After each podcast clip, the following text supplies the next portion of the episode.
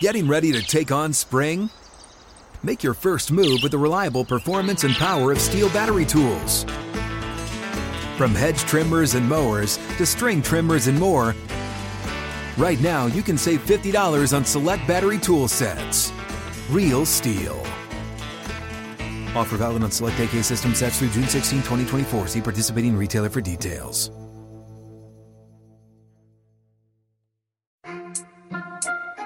This is Asked and Answered. Questions. With Tom Opferman and Steelers Digest editor Bob Labriola. It was a bad result for the Steelers against the Browns on Sunday, and it resulted in offensive coordinator Matt Canada being relieved of his duties this morning, Tuesday morning, the week heading into Cincinnati. Labs, I was pretty shocked to find out the news. You were pretty shocked to find out the news. I think everybody in Pittsburgh was shocked to find out the news, simply because this is something the Steelers rarely do. Yeah, I mean, very, very rarely. In fact, it has never happened since going back before Chuck Noll was even hired. Wow. The last time the Steelers got involved in something even remotely resembling an interim coaching situation was 1965. That was during the Buddy Parker era. And Buddy Parker was, while the Steelers had some moderate success during his time as the coach, one of the things that he was notorious for was trading away future draft picks in bundles for veterans, many of whom were, towards the end of their careers. And, in fact, one of the picks that he traded away was used to draft that middle linebacker that the Bears had. What was his name? Oh, yeah, Dick Butkus. Rings a bell. So there was that. And then the other thing was, Buddy Parker was known to fly into a rage after losses and cut and trade people on whims. So what had happened, late in the 1950s, in early 1960s, Art Rooney Sr. had turned to his oldest son, Dan, and kind of, I won't say turned over football operations to him, but gave him a much more significant role in those, managing the football operations of the franchise. And Dan Rooney was getting tired of losing all these draft picks. I mean, Buddy Parker would trade draft picks. There were years where the Steelers' first pick in the draft was the 8th or 9th round. So after talking to his dad, Dan Rooney went to Buddy Parker and said, okay, no more trading away draft picks or trading or cutting players unless you run it by us first. And Buddy Parker said something to the effect, I can't work like that. And Dan Rooney said, I accept your resignation. Boom. He's gone right before the start of the 1965 season.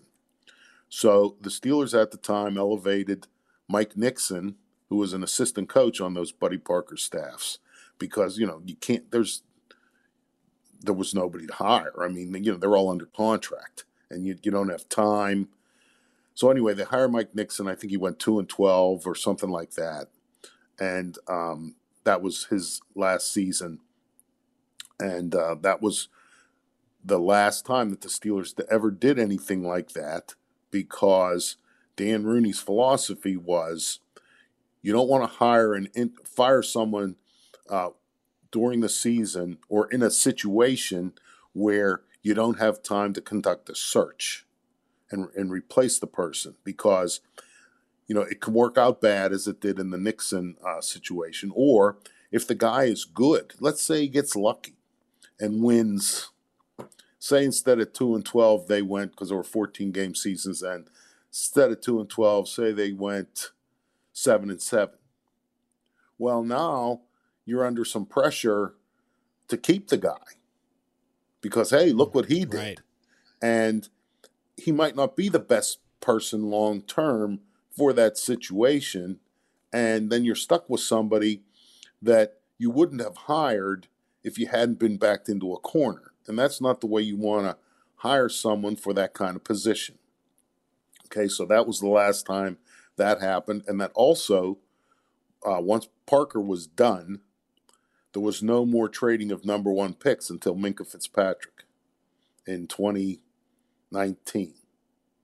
Yes, 2019, because they traded their 2020 first-round pick to Minka. And I remember Art Rooney II saying about that later that that took a lot of thought and debate before that was approved. So, you know, the Steelers, you know, they don't do that. They don't hire interims and they don't trade future number one picks. Now we have a situation where there has been an exception to each one of those quote-unquote rules.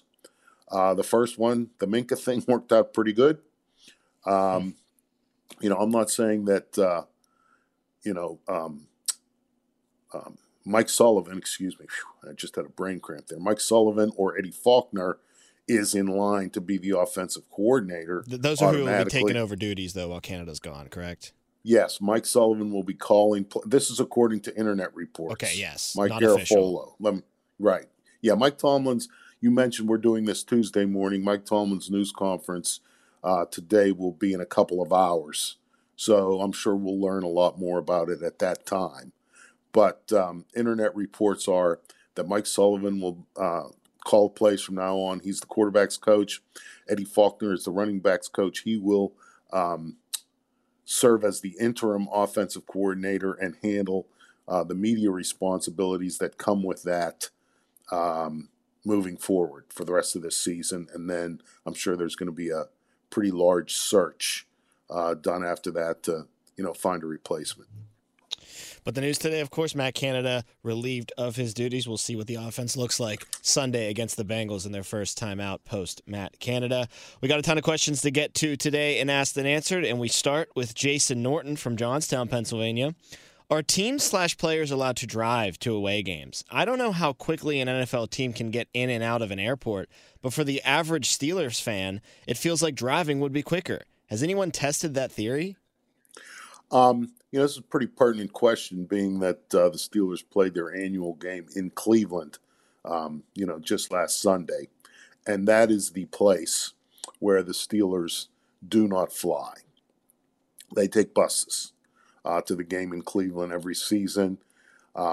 During the early portion of the Chuck Noll area, and it was only for a short period of time, the Steelers did travel by airplane to Cleveland as well. Now, Myron Cope, who was the radio color commentator at the time, he always speculated that that decision to fly was made because Cleveland Hopkins International Airport, which is where you would fly into, is located west of the city. And Chuck Noll had a sister who lived close to that area. And Noll would always arrange to have dinner with his sister during their road trip to Cleveland. So that made it easier for them to get together to do that. Now, you know, I don't know whether that's actual fact or just another entertaining Myron Cope story. But the Steelers rather quickly went back to bus trips to Cleveland. The team, that's how they got there this past weekend. They boarded buses at the end of the week for the game that was, the date was 2 days ago or 3 days ago, the 19th. Now, let me just say that there have been some modifications that have really helped the bus trips. You know, some buses leave from the Southside practice facility. Some buses, then they catch up with, there are some other buses that pick up and drop off in Cranberry for anyone who lives north of the city, because if you're going to Cleveland on the turnpike, that's where you would get on, in Cranberry. So it's kind of a one flow, you know, thing. So it's easier, you know, depending upon where you live. A lot of coaches and players live north. They can go to Cranberry, get on the buses there. It's a shorter trip, and then they're home quicker.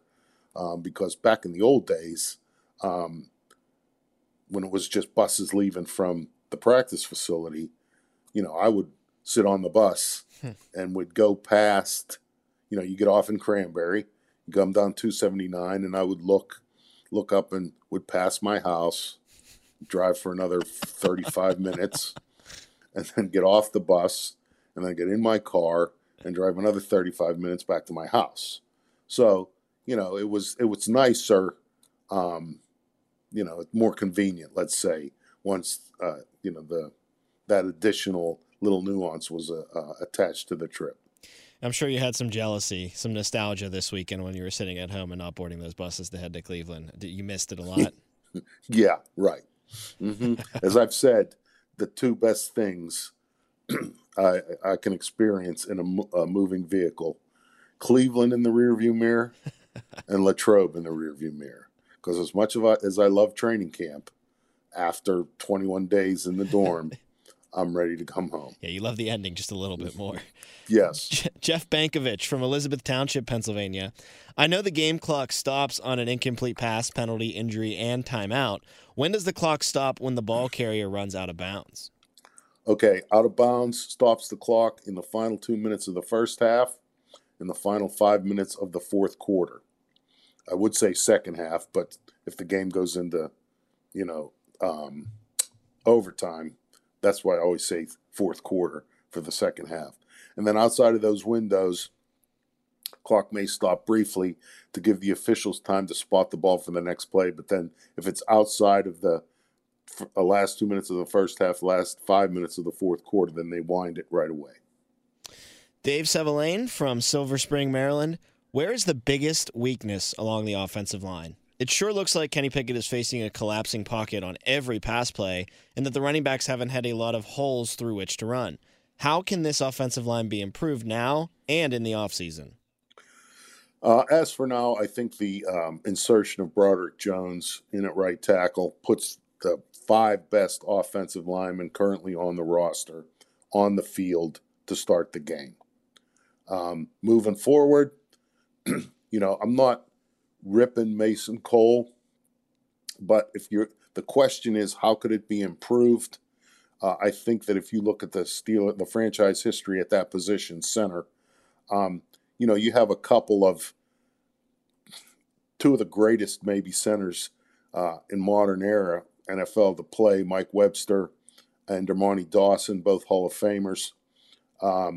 Marquise Pouncey, maybe he has a chance to be a Hall of Famer as well. He is a two-time first-team All-Pro, which if you're voted first-team All-Pro at center, that is a designation by definition as you're the best center in the NFL because there's only one center on the first-team All-Pro team. Ray Mansfield was another pretty good center. He's in the Steelers Hall of Honor as well. And when you look at those guys, you know, Dawson, Pouncey, they were athletic and strong, and they were able to do things, you know, pulling out in front of running backs, getting downfield on screens, and, you know, those kind of things that a lot of centers are unable to do. Plus, they were strong enough to hold the point in the middle of the field against, you know, the big nose tackles, Haloti Ngata, you know, those kind of people that are in there too. So if you're asking me where could they improve, I would look at that position and see if that could be upgraded moving forward. Jeff Mayer from Fort Myers, Florida. It seems now that nearly every team that wins the toss defers and kicks off. Before this became an option, it seemed to me almost everyone chose to go on offense first. Why the shift in philosophy? I'll give you my theory. I mean, I don't know this to be a fact, but this is my theory. It's kind of a reflection about how the NFL game is now. I mean, the games are so close. Often the outcome comes down to a couple of plays, few plays over the course of a game, and a lot of times those plays happen in the second half. So if you defer, instead of taking the ball first, you then get the opportunity to receive the second half kickoff. And I just think deferring early allows the coach or the team to maybe steal a possession in the second half, which is when so many of the games are won. And so I think that's kind of behind that decision. Rick Jones from Cabot, Arkansas.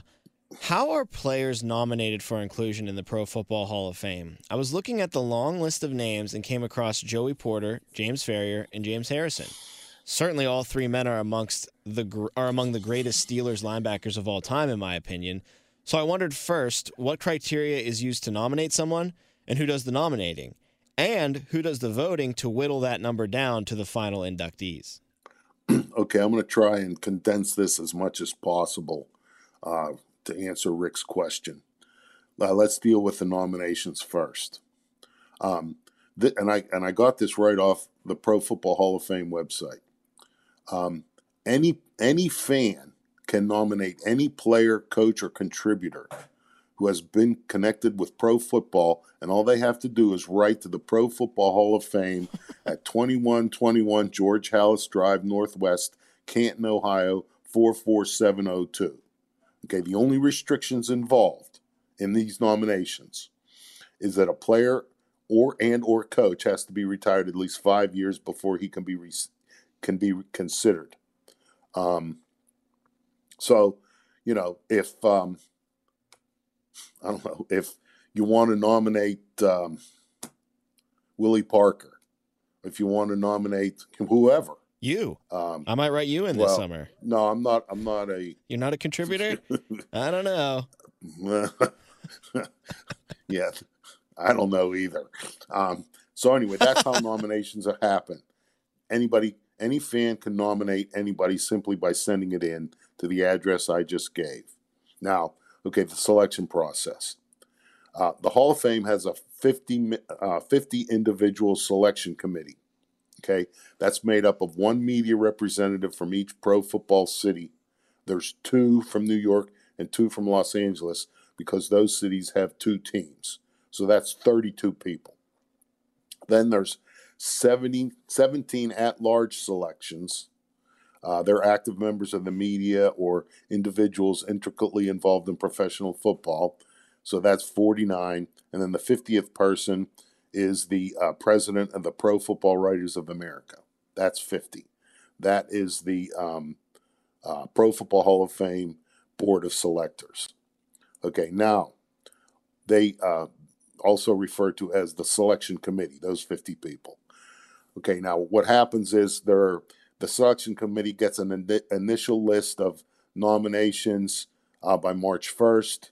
Then they get another list of nominations in July, and a third list of nominations is sent in September. Okay, that compiles all of the eligibles because, you know, there could be some people nominated who may not have been out for 5 years yet. You know, people may not understand, you know, the nomination thing. So the Hall of Fame whittles down all of the people who are actually eligible, and then they send it along to the committee.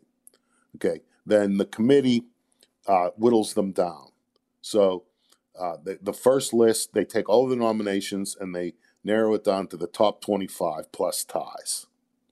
Okay, then the top 25 plus ties is whittled down to top 15 in November.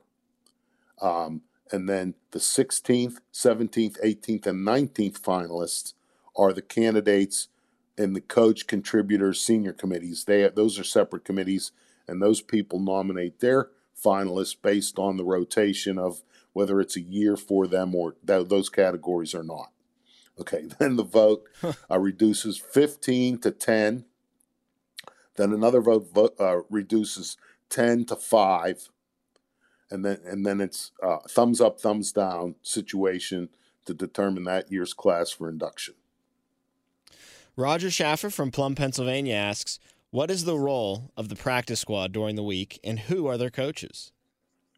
The practice squad role, those guys do whatever everybody else does, all the other players. They go to the meetings. They go to practice.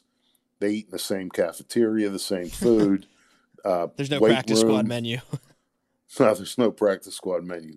Same food in the cafeteria,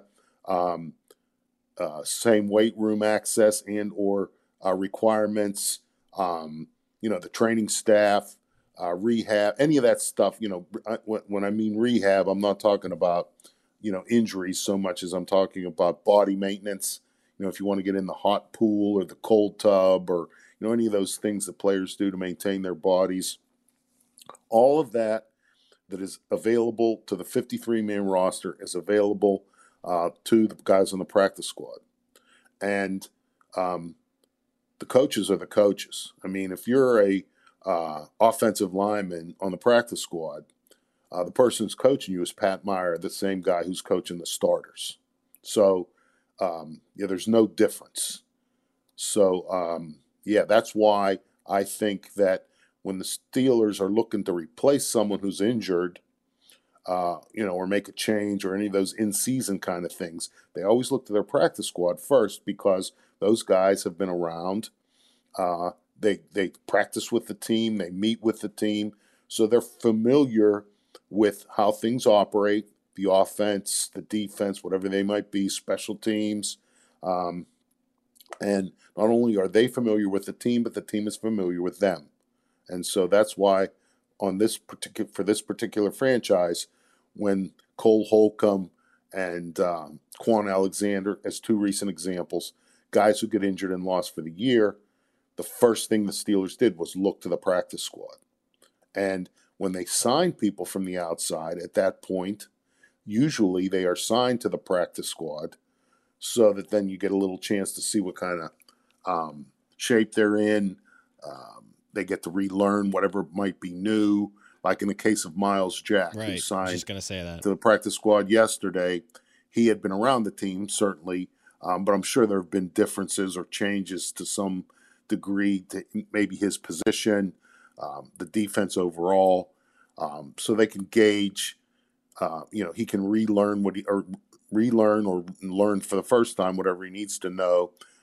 They can see what kind of shape he's in before you know, add him to the actual 53-man roster.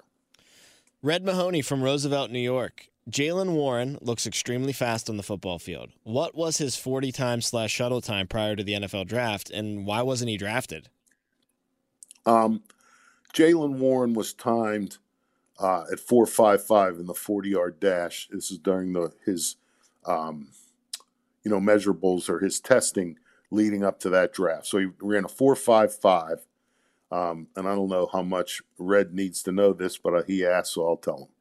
He posted a 34.0 in the vertical, a 116 in the broad jump. You know, that's inches, not feet. He didn't jump 34 feet in the air. 116 in the broad jump, a 4.42 time in the shuttle, and a 7.13 time in the three-cone drill. Okay. If you're asking me why he wasn't drafted, again, I'm speculating here. Some of the things that I believe were working against Jalen Warren were his size, physical size, 5'8", 215. And he only played one season at Oklahoma State. You know, he started out at Utah State, and, you know, Utah State doesn't get a lot of attention, pub. They're not playing a top schedule. So he was probably under the radar a little bit there. He had his 1 year at Oklahoma State. He did pretty good there, but it was 1 year. And then I read some of the pre-draft scouting reports from around the league, and he was characterized as, I'm going to quote here, a one-speed runner who lacked an extra gear with marginal elusiveness. He's a strong momentum runner, but he needs the hole to be there to hit top speed running downhill. So, in other words, what they're saying was he's just a guy. I'm translating. The Steelers, though, they saw things in Jalen Warren that they liked. They aggressively pursued him as an undrafted free agent right after the draft. So, you know, good for the Steelers scouts and the guys who did the reports and, you know, for convincing Jalen Warren to sign an unrestricted free agent contract with them. The Steelers are known around the league as giving those kinds of guys opportunity and have for a long time since Chuck Noll was hired. And, you know, I think you could say they were right about going after Jalen Warren at this point. And our final question today comes from Tom Opferman, the co-host of the Ask and Answer podcast. And he wants to know, on the Labriola dinner table for Thanksgiving, does Bob Labriola mix corn in with his mashed potatoes, or is that considered blasphemy? There is no corn. There's no corn. No, there is. What kind of greens do we have? Or are we just all greens into the dumpster? There's usually some sort of broccoli. Okay. But no, there's no mixing with the mashed potatoes. Here's another thing that's, and me and Mike Pursuta always would argue about this. Okay. No ham. Yeah, I'm with you. No ham either. Yeah, I mean, and here's another thing. Thanksgiving is one of only two meals, holiday meals, that include no pasta. What's the other holiday? New Year's Day. Wow. Okay. Pork and sauerkraut, is New Year's Day tradition. I never thought of it like that, but you're right. But everything else, Christmas Day, Easter, Christmas Eve, all have some kind of pasta involved. And, I can honestly say that, I'm in favor of that. But I enjoy the, the pasta-free holidays as well. But no, there's no mixing corn in with the mashed potatoes. My mother, God rest her soul, would have smacked me with a wooden spoon over the head if I had tried any of that. See, so it would be considered blasphemy. And then pie. I mean, are you choosing one over the other, or is it an all of the above kind of thing? I always pick one, and I go big. I like the way you think. But there's three choices. There's pecan, yep, pumpkin, and apple. That's it, man. I mean, we're simpatico. We're in step as far as it comes with Thanksgiving, except for the corn and the potatoes. I don't know what it is about it. I just like a little corn in my mashed potatoes. Maybe your mother can come from beyond the grave and smack me in the back of the head with her wooden spoon. I'd pay to see that. Everybody enjoy the Thanksgiving holiday. Enjoy Steelers and Bengals at 1 o'clock on Sunday. Our coverage starts locally at 9 a.m. for that game. For Bob Labriola, I'm Tom Opferman. Thanks, as always, for listening to Asked and Answered.